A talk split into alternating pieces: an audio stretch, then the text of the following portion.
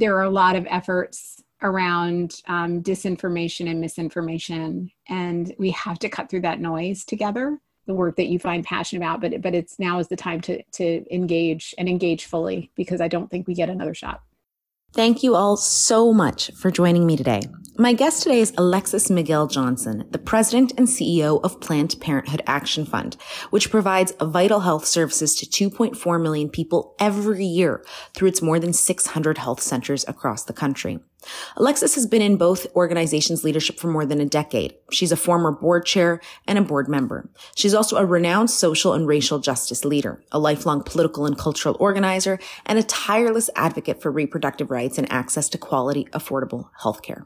She's the co-founder and former co-director of the Perception Institute on Race, Gender, and Ethnic and Other Identities that really reduces bias and discrimination and promotes belonging and she currently serves on the board of Color of Change, Revolutions Per Minute, and Narrative Initiative.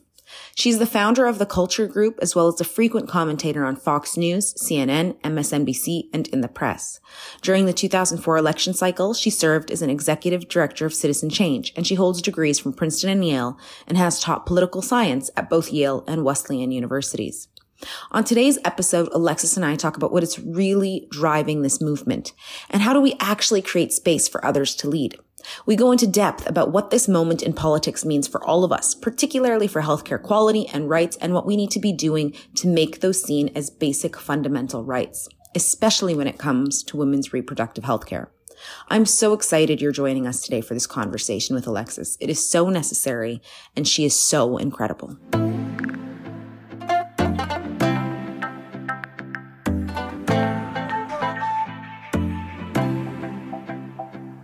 This is At the Table with Dr. Alaa Murabit. Now, for those of you who don't know me, I am a UN High Level Commissioner on Health, Employment, and Economic Growth, one of 17 global UN Sustainable Development Goal advocates. I am also a medical doctor and a women's rights champion and strategist. I have traveled the world and met people who are leaders in their own industries, and I've met people who have completely changed the game, from names that we know to names that we don't. There are people who have championed inclusive security more than anything else. So, At the Table is really a collection of in depth conversations and interviews with leaders in all industries. It's looking at how we create systems and structures and communities and selves that really represent what we need in the world today. Now, it's been called At the Table because I think the single most important thing is for us to create and cultivate spaces. And this one is mine where I invite you to connect with and to learn from and to teach one another about the importance of inclusive leadership and making sure that when you are at any table, you are bringing somebody with you, an idea with you, a perspective with you that isn't already there. So, thank you again for joining me. I hope you enjoy it. Thank you for listening and for being here. And please let me know what does being at the table mean to you? And who are you bringing with you? So, how are you feeling today? If I, if I had to ask you kind of to give me two words on how you're feeling. I am feeling terrified and hopeful at the same time. I'm trying to hold the the, the terror that is motivating me during the last few weeks of of uh, this election cycle, uh, and the hope of what what we can see on the other side. Okay, because that's th- those tend to be two emotions that that very rarely go together, or when they do, you know, it's kind of a big deal. There's something that that really has you internally um, mobilized. So you are currently the CEO and president of Planned Parenthood, um, the the Action Fund, which provides vital health services to 2.4 million people, and you are somebody who has championed for as long as I've known you, have heard of you, has championed inclusive representation, but also inclusive access. So, what to you are the most pressing issues? You know, when you think about 2020 and everything that's come up, um, what do you what based on your own history your own life what stands out to you is something we all need to be talking about? You know i think what what's remarkable about 2020 is the intersection of all of these issues uh, coming together right? And at planned parenthood we we look through the lens of our patients, like when we actually center the experience of our patients, it gives us a uh, a different perspective on the set, the suite of things that are impacting their lives at any given moment. So they may come to us for sexual and reproductive health care, for STIs, for, you know, not for STIs, for uh, STI prevention or treatment, for um, they may come to us for access to abortion. They may come to us for gender affirming care. Uh, and then they may leave and be worried that ICE is going to show up on their job or worried that they may be pulled over by a police officer on their way um, home or to work. They may be worried about their children, you know, who will have those experiences uh, with state violence. And so, you know, one of the things that Planned Parenthood Action Fund in particular um, has been focused in, in a worry sense is, is this thread of we are under assault on our, in our own healthcare system. COVID has laid bare just the mm-hmm. systemic racism inside of, uh, you know, uh, this horrible pandemic.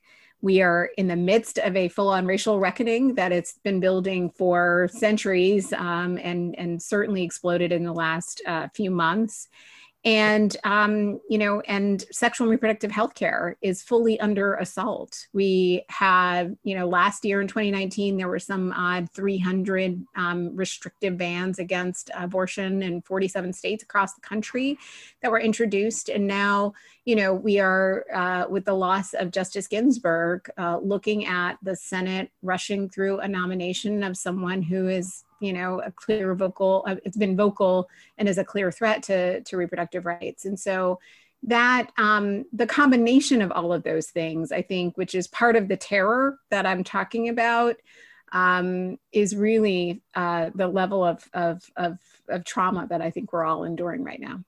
So so then where is the hope coming from? So the hope is is coming from um, and we know this just kind of in our like our organizing world right? That we i've never seen a stronger outside organized game that's almost more powerful than than the the inside elected game. And that it's it, it has to do a lot with how we are building at the intersections. And that in moments like these sometimes we come together just really in coalition, right? We come because we've got to get a candidate through, we've got to get a policy through, we've got to, you know, um, deal with a ballot initiative or, you know, something very concrete. And we come together and then we do the thing and then we dissipate. And so, and we take some lessons, we figure out who we want to work with again, and, you know, and we go back and we, you know, and then we push our own agendas. I think because the everything feels existential right now everything i mean including the climate right everything thing is so existential right now that it's forcing organizations like ours to to to organize differently with movement for black lives with um, you know our immigration rights partners with our um, racial justice partners in ways that where i do feel like we're building an infrastructure at the intersection. And that to me feels more sustainable and and really kind of long-term hopeful. And that's what i think is exciting Okay, I think you've given you've given me some hope because after the recent um, presidential debate, I definitely was not feeling that. So I'm glad to hear that that there is kind of this long term institutional building of infrastructure to be able to support us uh, in the years to come. So how did you get started in all of this? Like, how did you get involved with Planned Parenthood? How did you? I mean, take us through the journey of where you decided, okay, I'm going to dedicate my life to ensuring that all people have access to care um, and in particular to ensuring that those most underrepresented have access to care so I, I mean, I think for all my life, my work has really been at the at the uh, center around social justice issues, around racial justice, largely. Um, and I, you know, had a career organizing um, young people to vote back in the day with our all of our uh, kind of artists who were engaged at the time our, our uh, hip-hop artists who were engaged at the time. I had a career starting an institute around racial bias and how our brains process race and gender and other identity differences. And um, there was a moment like kind of when I was at the uh, in the middle of both of those careers, I was walking down the street in New York City and I saw this billboard in Soho, which is a wealthy shopping neighborhood. And I looked up and it was this cute little black girl's face. She must have been about five. And I just like looked at her and I just smiled. I was like, oh my God, what is she selling? I have to run out and buy that because like that she is just so cute. And I got closer to the billboard, and the words underneath it said, The most dangerous place for an African American is in the womb. And I was so just taken aback that these um, these racist and gendered attacks on black women and our control of our own bodies and decision making and our own morality um, had come to my doorstep in soho and i just couldn't stop talking about it and i was just i was like this is insane that um, you know this is like in in the, the late 2000s and I met. Uh, I had actually known Cecile Richards, who is the former president, in through political circles, and I saw her at a dinner party, and I cornered her, and I was like, "Do you know what's happening out there? Do you know what's happening across the world? I just, you have to do something about this. This is your job right now, and you have to do something about this." And she kind of just like t- took a step back, and she smiled, and then she looked at me, and she said, "No." Actually, you need to do something about this. And um, she recruited me to the board. And it was there that I really found my own passion around um, uh, around sexual and reproductive rights. I was not someone who had been active in um, in gendered rights. Um, most of, quite honestly, most of my race work was around um, Black men and boys, and mm-hmm. um, you know, uh, kind of prison industrial complex, and dealing police departments and and um, educational systems. And it was just this kind of opening for me to really step in and connect the dots between all of the political work I had been doing to all of the um, the bias work that I had been doing around race and gender, and it just it just took off from there. So, uh, I, I appreciate so much you giving us that look back, but I have, you know, the the history and the work that you have, the depth of experience that you have in that racial bias work. Um, and and and you kind of referencing that it was predominantly focused around men and boys and and the you know racist systems and institutions that operate um, in their lives and, and impact their lives. But has that impacted the way that you look at Planned Parenthood and the way that you look at um, reproductive and sexual rights towards women? Like how have those two really kind of um, how has that one experience really informed the other yeah, I mean, it certainly impacts the the work, and I think as a you know, Planned Parenthood is a 104 year old organization, right? And um, it has had its own uh, racial reckoning over over the last decade, for sure, around our um, around not just our founder, but other ways in which um, the organization has shown up um, over the decades. Uh, and it's a conversation that I uh, fully brought into my experience as a board leader. I was a board leader for almost a decade before I uh, before I stepped down off the board and into this position um, as interim last year. And the work of really understanding how bias and racial anxiety in particular impact that patient provider relationship impact the ways in which our um, you know our patients are seen and the kinds of information our patients would be willing to share because they don't want to conform to stereotypes and how that impacts their care i think is the most centering piece of the work and how it shows up just from a from a practical standpoint. Um, i think internally inside of the organization and how planned parenthood functions inside of the movement is also one right? Where it is you know it is is it's traditionally been much more heavily aligned with the uh, with a white feminist um, reproductive rights frame around the work and we have an incredible um, you know we sit in an ecosystem with very strong um, uh, extraordinary uh, women of color largely black women queer women led organizations that have founded um, under a reproductive justice banner that have really pushed and held us accountable. And so really understanding how bias is operated and how um, system you know and systemic racism is operated and how we sit in that i think is the kind of interrogation work that is really important to me. It's the kind of lens that i've been bringing into this job. So you've mentioned the kind of the internal reckoning that planned parenthood has and how it's been more traditionally aligned to the white feminist movement. And this is something that across the board um, you know this past year kind of the developmental space as a whole has really had to have conversations about how it centers white feminism um, and how oftentimes brown and, and, and black labor is exploited even within this movement. That you know having that history um, and, and walking into that at a time of particular challenge for the organization and being a black woman yourself. How have you you know have you had to you know kind of balance the reality of the institution with what you want to see out of it? Or have you decided like no we're gonna we are gonna do better. We're gonna start today. You know we're gonna kind of lead on this.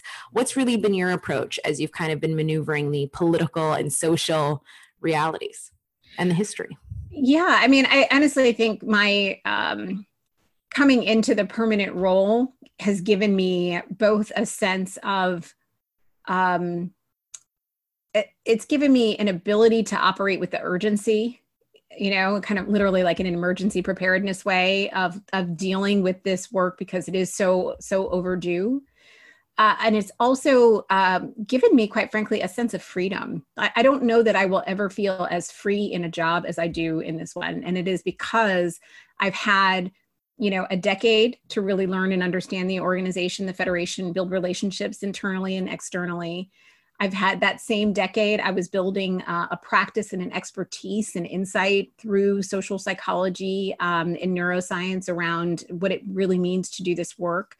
Um, and then, you know, obviously a lifelong, you know, background in political organizing, right, which is also part of this work, building consensus internally, institutionally, and and um, extra institutionally. And the thing that um, the thing that has actually been most interesting for me personally is that I've done each of those things with a strong ability to compartmentalize my own identity inside of it right that when i walk into you know a corporation and i'm helping guide starbucks through their racial bias training i can do that because i can like separate myself i can tell the executives what they need to understand and then you know and I, I, separate it from the probably the biased experience I had in Starbucks or some other place, um, you know, the week before, because I'm in service to it. And to be in a place where I now have to let it all, I have to personally have to sit in the discomfort of what it means when I can't get the organization to go where, you know, to make the the immediate leaps that I need to. And I'm still looking at like my brown face is on this right? Like how do I and the expectation of my leadership is on this. How do I wrestle with that and sit in that discomfort? And it is one of those I, I didn't realize how much compartmentalization had been part of my own personal um, uh, you know strategy really for for navigating you know bias that i experienced. And so now that i'm i'm forced to sit in the discomfort in a way um, that i'm asking institutionally for us to sit in it um, it's been um, it's been amazing. I mean amazingly interesting and, and painful and emotional and exciting all at the same time i guess. Yeah. i'm living with all of these emotions yeah, no, it, it I, it's it's incredibly complex. And I, I remember so the first time we met, you had been giving a racial bias training. Um, and I remember me and a couple of the other uh, women of color in the audience came up to you after, and we said we loved it. It's an incredible training, but I felt like you were talking to the white people in the room. Like it didn't feel like it was about centering brown experiences or black experiences. And you responded to me and i will forever remember this. You said of course because the audience was predominantly white people in the room. And they need to understand that racism isn't just about our experience. Racism is about the way that they change and then the way that they take accountability and the way they take responsibility. And yes we can talk about our experiences but we need to give tools. And so you've kind of, you've built this career really on bringing a very strategic lens to how we can shift social and, and, and cultural uh, and historical norms. Do you feel do you feel in this moment in American history at least and in global history that that there is legitimate change? Do you feel like, you know, these companies like Starbucks, et cetera, that you've done these trainings for, do you think that there is intentionality and commitment behind it? Or do you think, you know what, this is the issue of the month? And we're going to talk about, you know, we'll put up the black square on Instagram. We'll talk about Black Lives Matter, but we're not going to hire Black people. We're not going to institutionalize Black leadership. Where do you kind of come down on that line?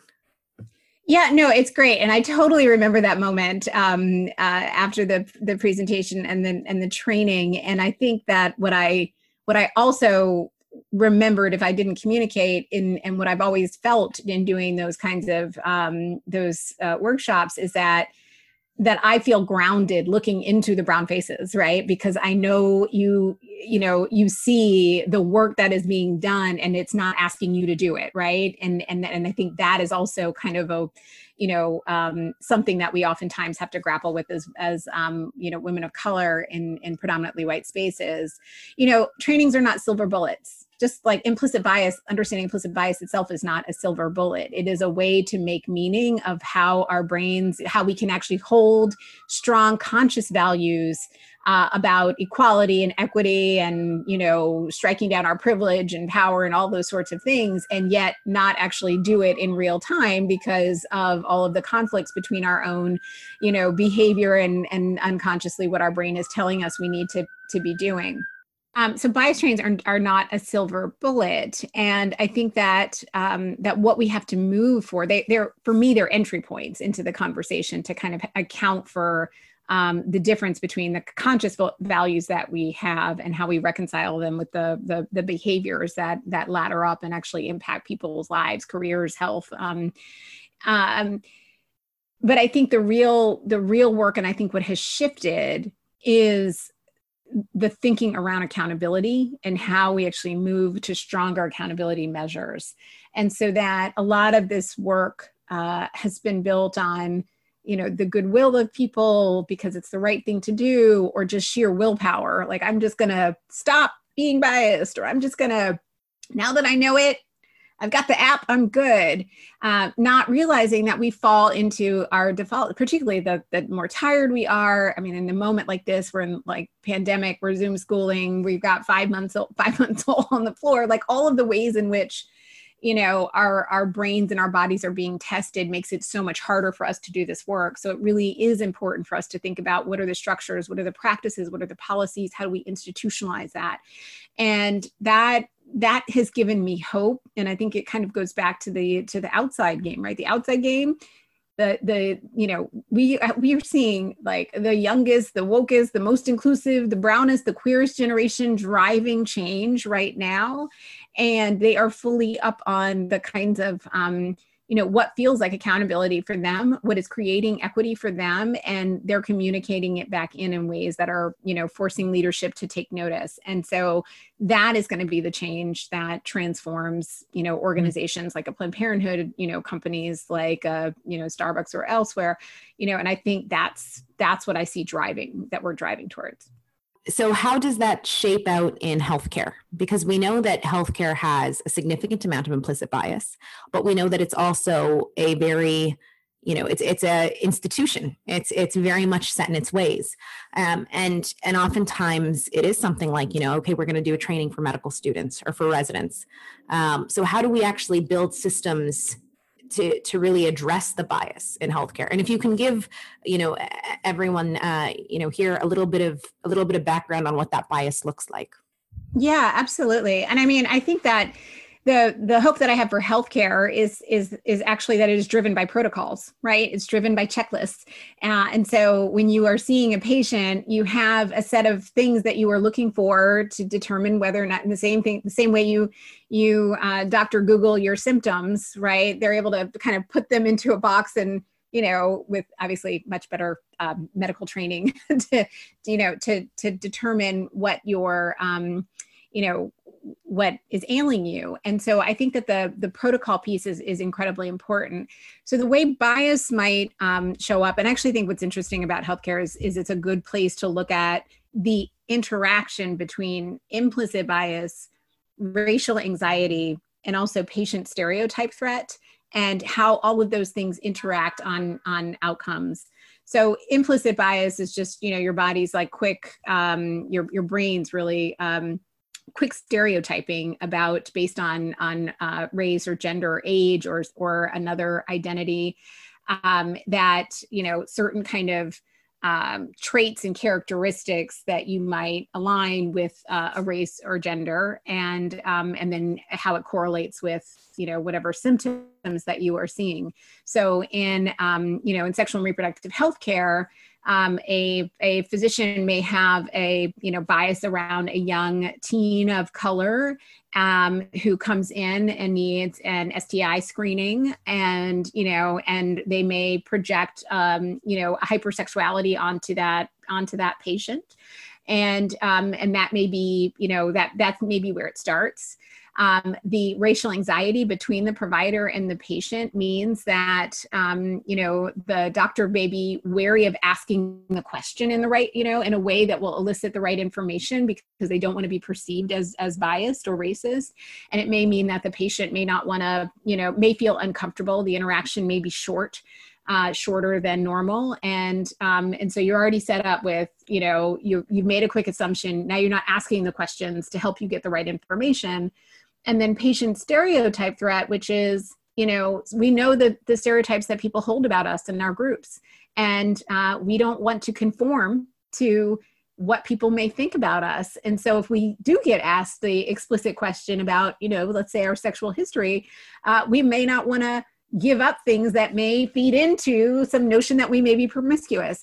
And so all of the ways in which um, those things can impact the interaction, the confidence, the trust in the relationship with the provider, as well as the diagnosis and the outcome, and quite frankly, the patient compliance, whether or not they're actually going to comply with what you said because or discount it because they just want to say that the doctor is is biased and they don't really understand me.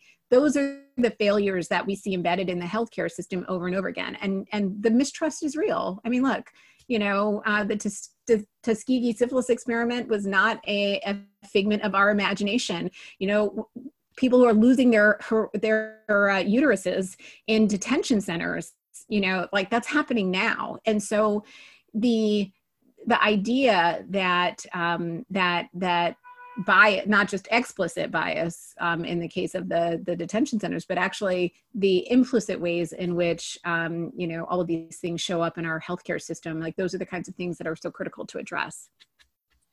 No, I couldn't agree with you more. And I wonder, from your perspective now, kind of at the helm of the Planned Parenthood Action Fund, in the middle of an election cycle, um, you know, in the middle of a Supreme Court justice um, confirmation that that um, is not someone who has been very outspoken about um, uh, women's choice, uh, reproductive choice.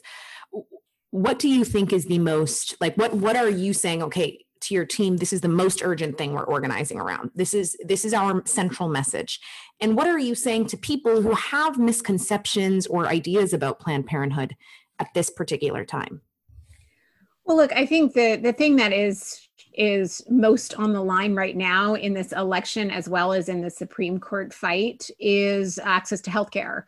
And uh, reproductive health care is health care, but we also could lose uh, the Affordable Care Act. We also could lose insurance for almost 30 million um, you know, folks across the country. And in the time of a pandemic, when we we are now 205, 206,000 dead inside of the United States alone. Um, in a crisis that could have been managed so much better um, because you know obviously we had uh, incredibly incompetent leadership that this healthcare crisis is the thing that is um, that is the biggest driver for most of the people that we talk to. We also talk about access to sexual and reproductive health care, right? I mean, that is also on the line. We have 17 cases that are literally a case away from the, the Supreme Court. And, um, you know, with this um, potential confirmation, with their rushing this nomination through, you know, it would impact um, the, the clearly the decision making for someone who has been very actively vocal on um, on on on her views on access to um, uh, to abortion. Well, why and we're also matter. Sorry, Alexis. I just have to ask you this question because I get asked this so often by um, um, by colleagues and friends. Why why should this matter to people who don't who don't support um, abortion? Why should this matter to people who don't care? Right? People people often say like yeah i'm not really it's not an issue i care about a lot or they feel very strongly in in the other direction. So what do you say to to people who are seeing this is actually potentially a positive or something that isn't even on their radar?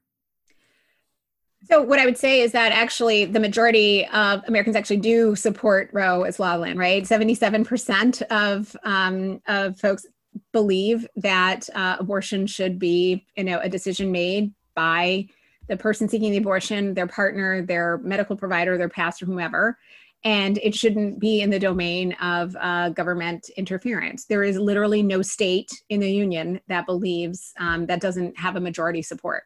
So, what it says to me is not that people disagree with that, it is that uh, we've seen a decade of power building in the states, and particularly in state legislatures, where we have a vocal minority that controls the levers of power, and they have pushed you know, restrictive ban after restrictive ban against the will of the people, even in their own state. So why that, haven't we been able to do that? Like, why hasn't why ha, why has it been so imbalanced? Why hasn't there been kind of that organization and that that that kind of legislative power? Why hasn't that been on the other side as well?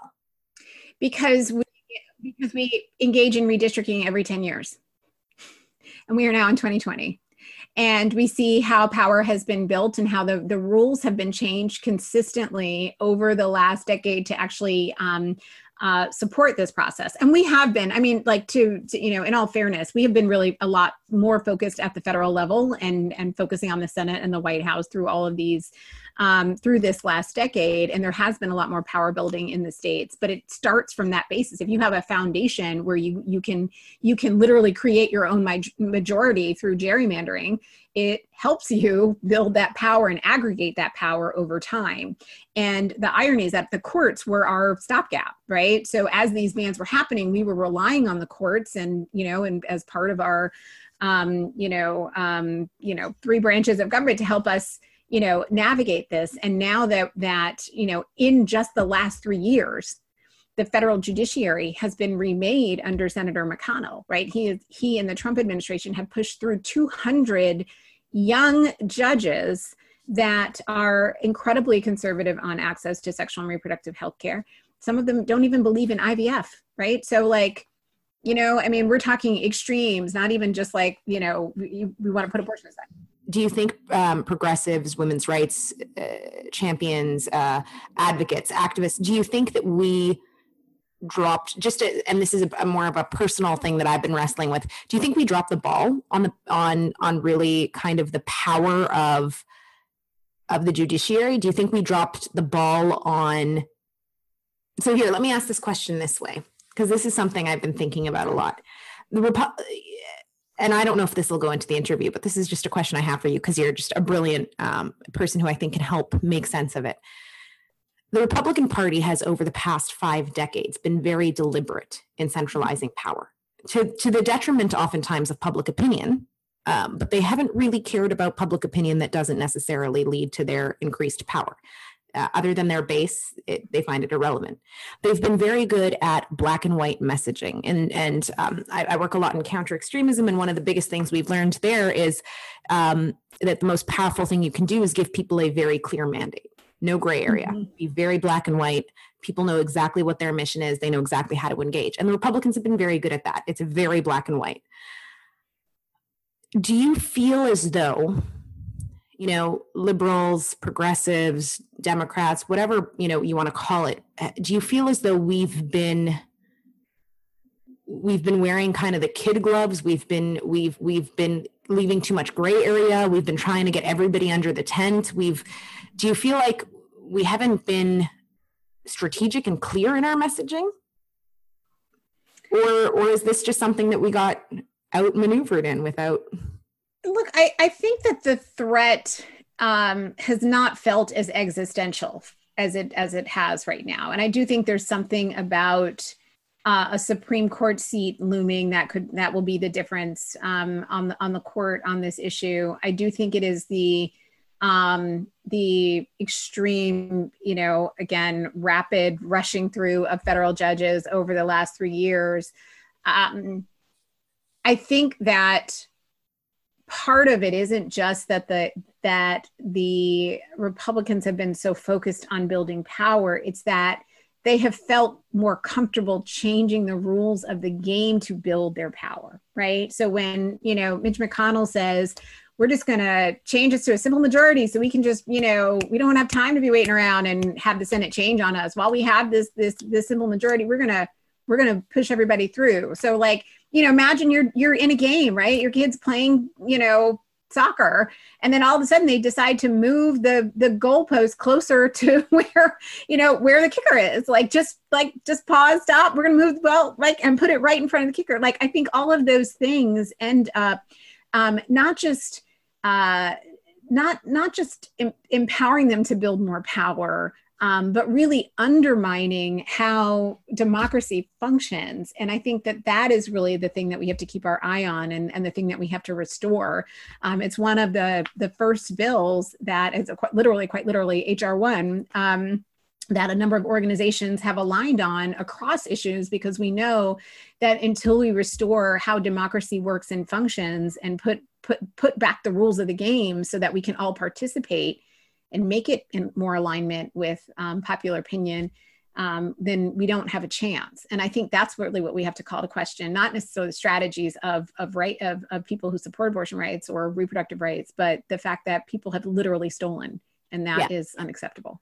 So, Alexis, uh, the president has been very public um, about his support for uh, for white supremacist groups. Um, he did not condone them when given the opportunity on stage two nights ago at the first presidential debate. And racism has been in many ways the foundation of his uh, of his presidency. Um, hate crimes have increased. It's emboldened different organizations and groups um, to act violently. Why do you think? Why do you think people feel so emboldened? Um, and what do you think the answer is? For all of us. Yeah, what i what i can say is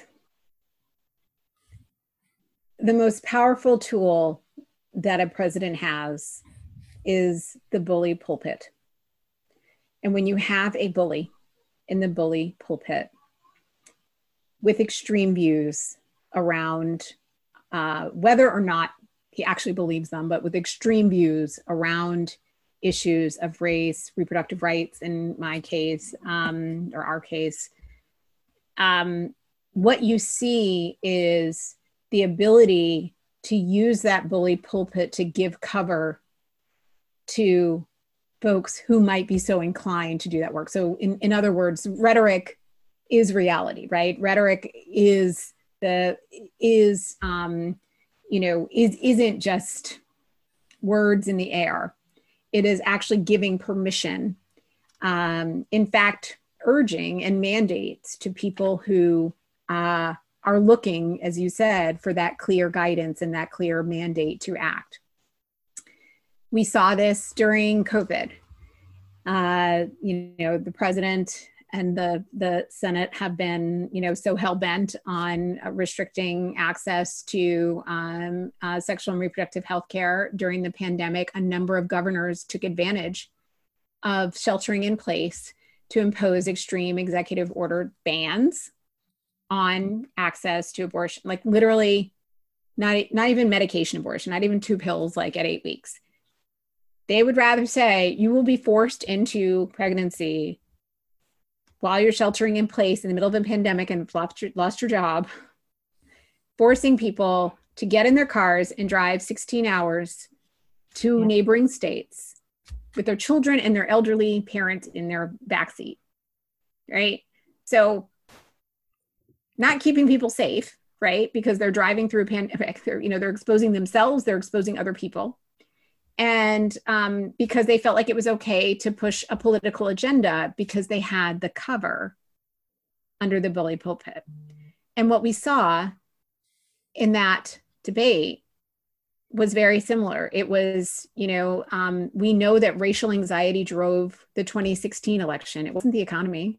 Economy is on the upswing.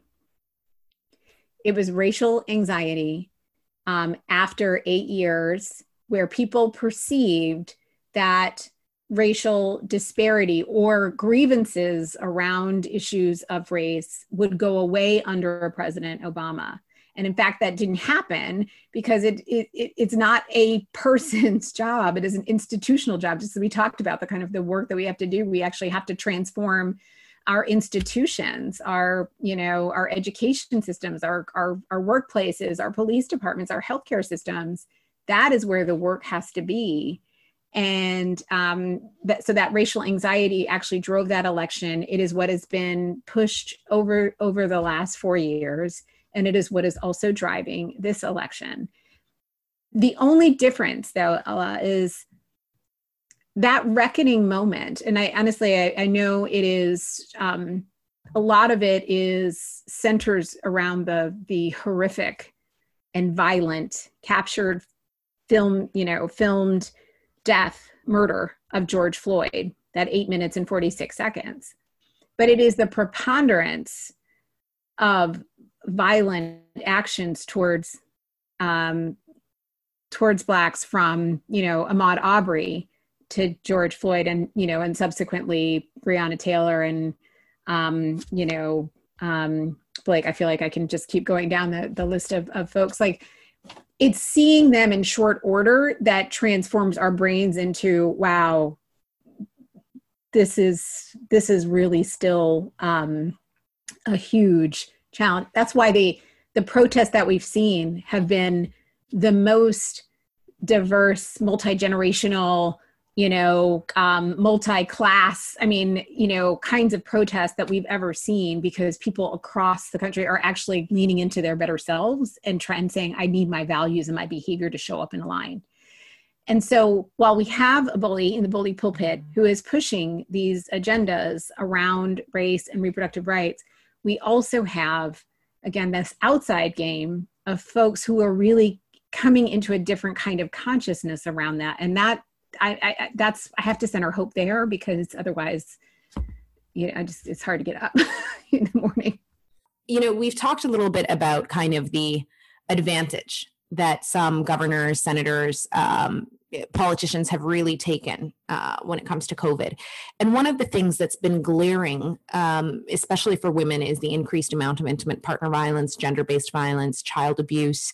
We're now seeing um, more women leaving their jobs. We're seeing more women say they just simply can't continue working uh, under these present conditions and that you know the UN, UN women estimates that that's setting us back over 75 years in terms of gender equality. From from in less than eight months we've moved back 75 years in terms of when we could when we could potentially be on um, even just equal footing. What what is your view on kind of our hesitancy to talk about as as a country um, what's happening to women through covid and and and more than just that specifically to, to violence against women uh, and and how this has really negated a lot of their agency and power um, both in the home and out of the home. I, I mean I I think that as we know with um, with domestic violence it is it's oftentimes something that people experience in silence you know and and in private and by themselves. And with these rules to shelter in place to stay healthy, um, it is invited, you know, um, some of those worst uh, abuses to happen. Um, we should be talking about it more. I think that our the struggles that we have had around just navigating what it means to be in a pandemic. Um, and the ways in which we are all just putting um, one foot in front of the other just to survive you know what feels like groundhog's day. And the ways in which you know i question you know um, even sometimes how i show up in my own household because i'm so quick to you know do the share of caregiving that is aligned with my gender, right? I'm taking plates, I'm doing all the laundry, I'm, you know, I'm, you know, fixing the, the Zoom school lunches and the, you know, and then I'm saying, oh, go ask your father about the fifth grade math problem that I can't figure out. you know, go brave the, you know, honey, go brave that, that, you know, horrible uh, grocery store down the street and, and, and, and scour and find toilet paper for us, right? I'm sending him out to to hunt and and gather, and I'm at home tending. And you know, it is the ways in which we have not broken those schemas in our own brains around how we mm. show up as caregivers. And if you are in a already in a vulnerable um, space um, that is only um, becomes more vulnerable because of the impact of the economy, because of the impact of the, you know, of what's happening in our, um, you know, in our in our workplaces and in our um, the stress of being together all the time, you know, the increase in alcohol abuse, all of these things yeah. are going to be factors that are going to create more, um, you know, opportunities for, I mean, domestic violence and is, is a pandemic inside of a pandemic. Yeah. And I think that that is, um, you know, it's real. I mean, it's, it is, um, you're right. We, we do need to be having put, putting more of a frame around, around why it's happening and how we can help and support and listen while we are, uh, you know, literally next door. No, I, I, hear you. I hear you on the um, kind of falling back on what society expects of us to a degree. Um, my husband and I actually had this conversation a few days ago because because I noticed I was like I just naturally do more of the cleaning and the cooking and the and he was like no that's not naturally. You you make that choice. Um and and for whatever reason we haven't talked about it but i'm i'm happy to do it. You just you need to take a step back. Um and and it was interesting to me that he said that because he was like I, I notice you doing it. I, like i'll get up to do something and you've already done it. And um and you somehow feel like it's your responsibility we both live here so I, I can and it was it was kind of that because it was easier to blame him than it was to accept that i was kind of walking into that role on my own yes yes um i would say he's a keeper yes. No, I agree. I agree. I agree. So I have a few more questions for you. Um, and the first, I have so many more. I want to be honest with you. I have so many more questions for you because I could talk to you forever. Um, you are just kind of a wealth of knowledge and experience, and I think self, um, which is very rare in today's world, but self awareness and how that's changed your perspective or shaped your perspective, and how that can teach us about our perspectives. Um, but my first question eh, for you is my first of my last is what does being at the table mean to you? It means having a, um, a measure of power, right? It means being able to decide. Uh, it means being being able to participate in the decision making and the allocation of whatever the bounty is um, and there are, I'll be honest, there are many times where I've been at the table or I've been invited at the table. I haven't always felt like I could participate in the decision making or that I could um, say no or excuse myself from the table until the table was better set. Um, and I feel like I'm sitting at the table now mm-hmm. in a way um, with those experiences of thinking about how I how I set my own table and um, how I lead from this standpoint um, in a different way. And what does it mean to you know invite others to the table or set a table where everybody can feel like you know they can participate or they can walk away if it's not in service of them? What, does that look like?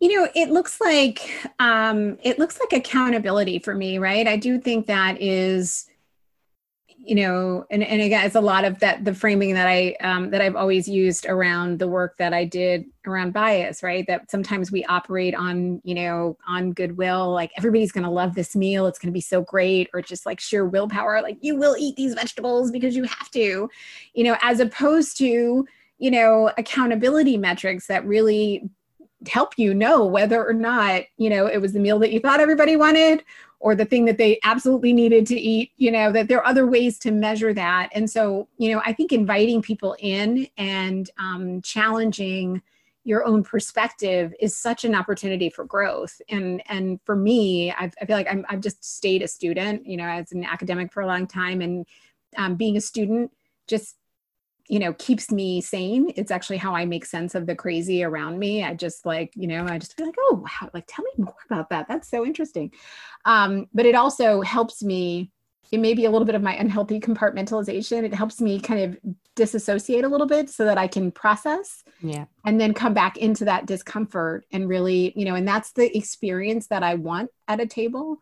Um, it's the experience that I want to offer at a table where people can come and they can, um, you know, they can, you know, to me, that's part of what what an inclusive table would look like, right? Mm-hmm.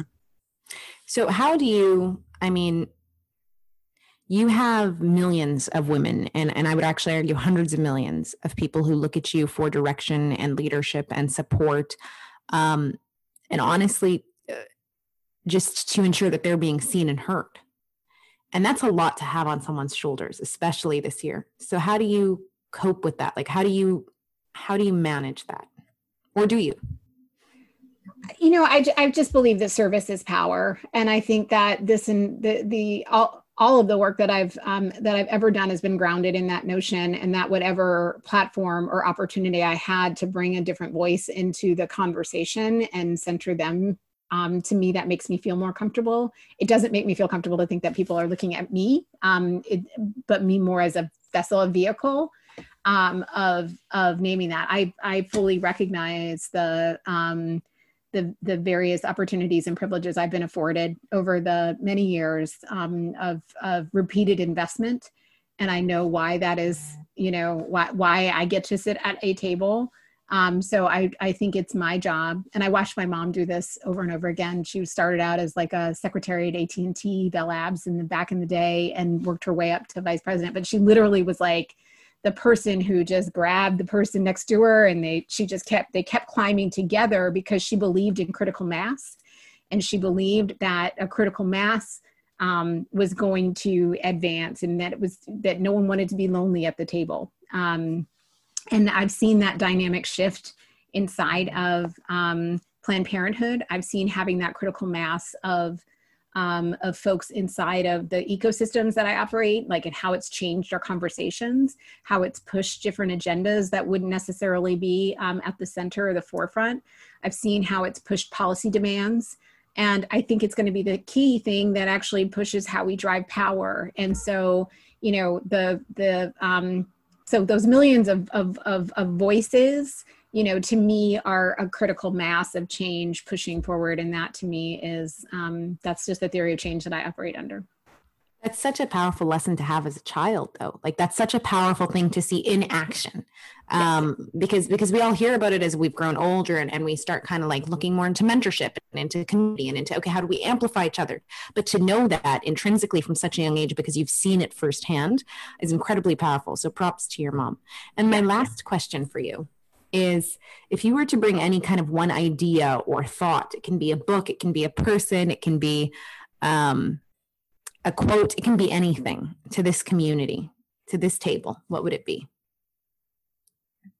So the the quote that I've been meditating on um, this last pandemic time, which is probably like ten years now, is um, uh, a poem by Alice Walker um, Hope is a woman who has lost her fear. And I, I, um, I've just been sitting on what it means to be fully unapologetic um, and fully free in a in a way that um, I've never asked myself to be right? And then and we talk a lot about in our work freedom and justice and all of these ways. Um, i don't think we actually when i say like i feel free i'm really tapping into something that uh, i didn't know was possible. And that poem gave me some of that thinking and um, i would invite others at the table to meditate on it with me. Incredible. I like i like that poem a lot. Yeah so, Alexis, in this kind of hypercritical time, how can we help you? Prayer.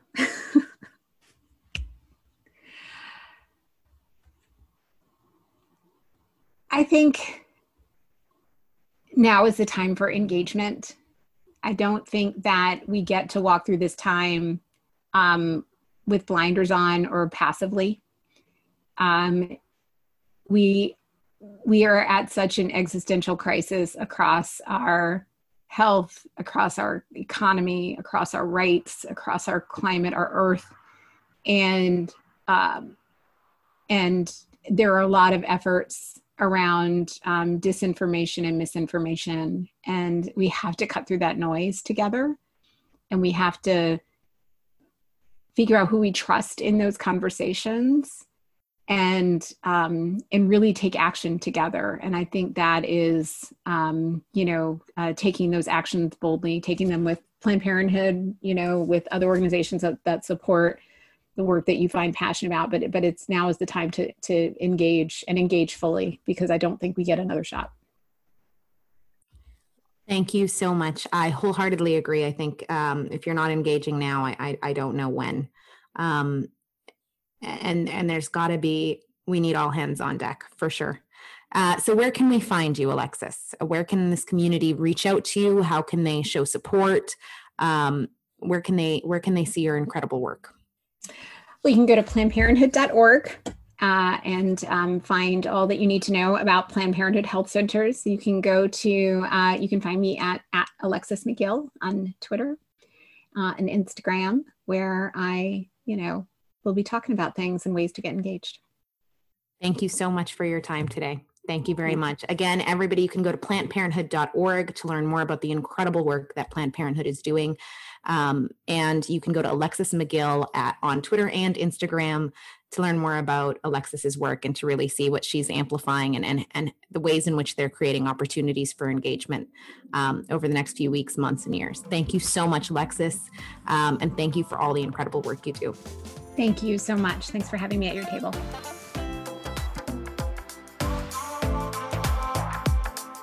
Amplify our important message by leaving a review or subscribing.